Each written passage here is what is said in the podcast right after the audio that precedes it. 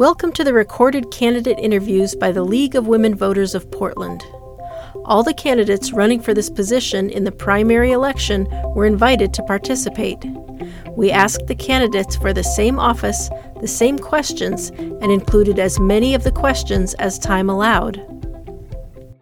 Hello, this is Debbie Kay with the League of Women Voters of Portland, and you are watching Video Voters Guide or listening to our podcast. With the technical support of Metro East Community Media, we're here today to talk with candidates running in the May 17th, 2022 primary election. We are grateful for the support of the Carol and Velma Saling Foundation, the Sarah Fruing Memorial Fund, Vernier Software and Technology, and our media partner, Metro East Community Media.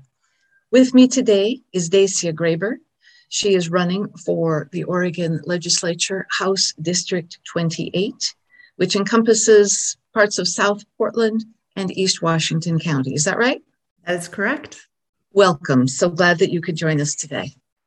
Thank you, Debbie. You're welcome. Please tell us a little about yourself and why you are running for office. And again, thank you so much to the League of Women Voters for having me on and providing the service. So, my name is Dacia Grayber. I am the current state representative for House District 35, just finishing my first term. When I am not in the legislature, I have been a professional firefighter and paramedic for over 20 years and a mother of four, and I live just over the border in Multnomah County. So I am running. Uh, the, I stepped up for public office, to serve in a greater capacity. I have the privilege of responding to sometimes the worst day in someone's life, and and to be able to take that experience of bettering someone's life or helping them and then provide that on a scale of 80,000 or 70,000 is really an extraordinary experience. So I'm asking for voters for the to give me the privilege of returning again. Thank you. What, if anything, do you think the legislature should do about campaign finance reform in Oregon? And please explain. Yeah, well, you only need to look uh, to Congressional District 6 right now to see that the existing state of campaigns is has gone wild. We have two candidates who are self funded or funded by cryptocurrency, spending millions of millions of dollars, who've never held public office. And we're going to see that, I fear, down ballot as well. So we do need to we do need to support campaign finance reform in the legislature. I was a supporter of now Speaker Dan Rayfield's bill in the last legislative session. And uh, I, I think that we need to make sure we have candidates who are able to come from all walks of life and have a fair shot. Uh, I do want to shout out the Secretary of State in ORESTAR because we have a pretty phenomenal independent researching system, but it's not always the most user friendly. But I think people, our, our voters deserve to know where our funding is coming from, and we need to equalize that playing field. Thank you. Do you think that Oregon should use an independent citizens redistricting commission and why or why not? So this is a tough one because I know this is a League of Women Voters priority, and I think there is a, a yes and. So I am not against an independent redistricting commission. And uh, in the last election cycle in other states, we saw that this was a success. Although there are places like Washington and Michigan where it still went to the courts. So um, I think that at the end of the day, the goal is removing partisanship and bias. And I think we're never going to be entirely able to do that because even with an independent redistricting commission, there's uh, there's still someone appointing, there's still someone in power, and people held accountable to an ideology. With a legislative redistricting process, I do think that accountability is right up front. So you have voter accountability, and you know that if things, and, and same with the independent redistricting, those can go to the courts. So I believe that we do need to continue to do this in a bipartisan manner. I think um, we're on the right track, uh, and and ultimately we should move this to an independent redistricting commission but it needs to be very transparent very accountable and there needs to be recourse if it goes sideways. Thank you. Welcome.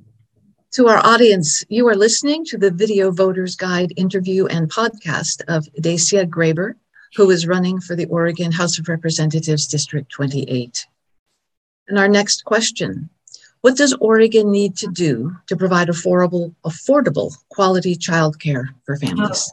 This is such an essential piece to rebuilding after the, the pandemic, and we need to build and professionalize this workforce because historically we undervalue caregivers anyway, and we need to increase the representation and pay that is commensurate with their worth as caregivers. So, um, incentivizing people entering the field. Uh, everyone knows that Oregon is a childcare desert, so it's not a matter of need, it's that we don't have the providers and we're not providing them with value.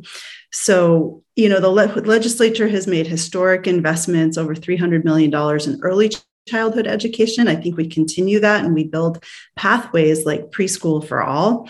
But we also have things that we passed in the last in the short session like Future Ready Oregon which will hopefully provide avenues for funding for funding this. So getting, you know, encouraging people to enter that field by providing wraparound services for training and really professionalizing our child, child can't speak our childcare workforce. If we can't get uh, childcare for folks, it's really hard to get families back into the workforce. Thank you. Uh, how, if at all, should privately made firearms, frequently called ghost guns, be regulated? They should be so for folks that don't know i've been a big supporter and was one of the lead um, sponsors in senate bill 554 which was secure storage. Ghost guns absolutely need to be regulated just the same as regular guns with serial numbers and background checks. Uh, there's a lot of nuance to this bill, but firearms should be regulated the same way and held to the same standard. And it's not, I think people tend to think it's just guns being printed on 3D printers. This is actual, you know, stock guns being modified that lose the um, intention of what they are originally produced as. So we we need to make sure that's transparent and accountable and ultimately traceable. Thank you. And our last question, probably fairly quickly What, if any, reforms would you propose to improve the current legislative process? it's too, I tried to race through these. Uh, yes. So um, the current legislative process doesn't work great because we have one long session and then we try to cram all the fixes into a short session. And so we lose the opportunity to really provide nuance and dive in. So I think that we need to professionalize the legislature. And with that, we need to have the conversation about legislator pay. I balance a full time job and career with legislation, but I'm telling you, it is a full time job outside of session as well with constituent responses. We and, and other other work that we do. We are constantly working. We just lost we lost three brilliant working legislators, and if we want to keep a legislature that encourages and nurtures uh, and really is representative of the population of Oregon, then we do need to work on professionalizing our legislature. Thank you very much. Thank you. This concludes our video voters guide and podcast, where we have been talking with Dacia Grayber, running for House District 28. Thank you to the audience for being informed voters. Please tell your family and friends about these election resources. Election Day is Tuesday, May 17th. Be sure to exercise your right to vote. Thank you very much. This interview was produced by the League of Women Voters of Portland Education Fund and Metro East Community Media. Funding was provided by the Carol and Velma Saling Foundation, the Weiss Foundation, Vernier Software and Technology, and the Sarah Fruing Memorial Fund. For more information on the primary election and this race, visit our websites vote411.org and lwvpdx.org. Thank you for listening and for voting. Copyright 2022 by the League of Women Voters of Portland Education Fund, licensed by Creative Commons.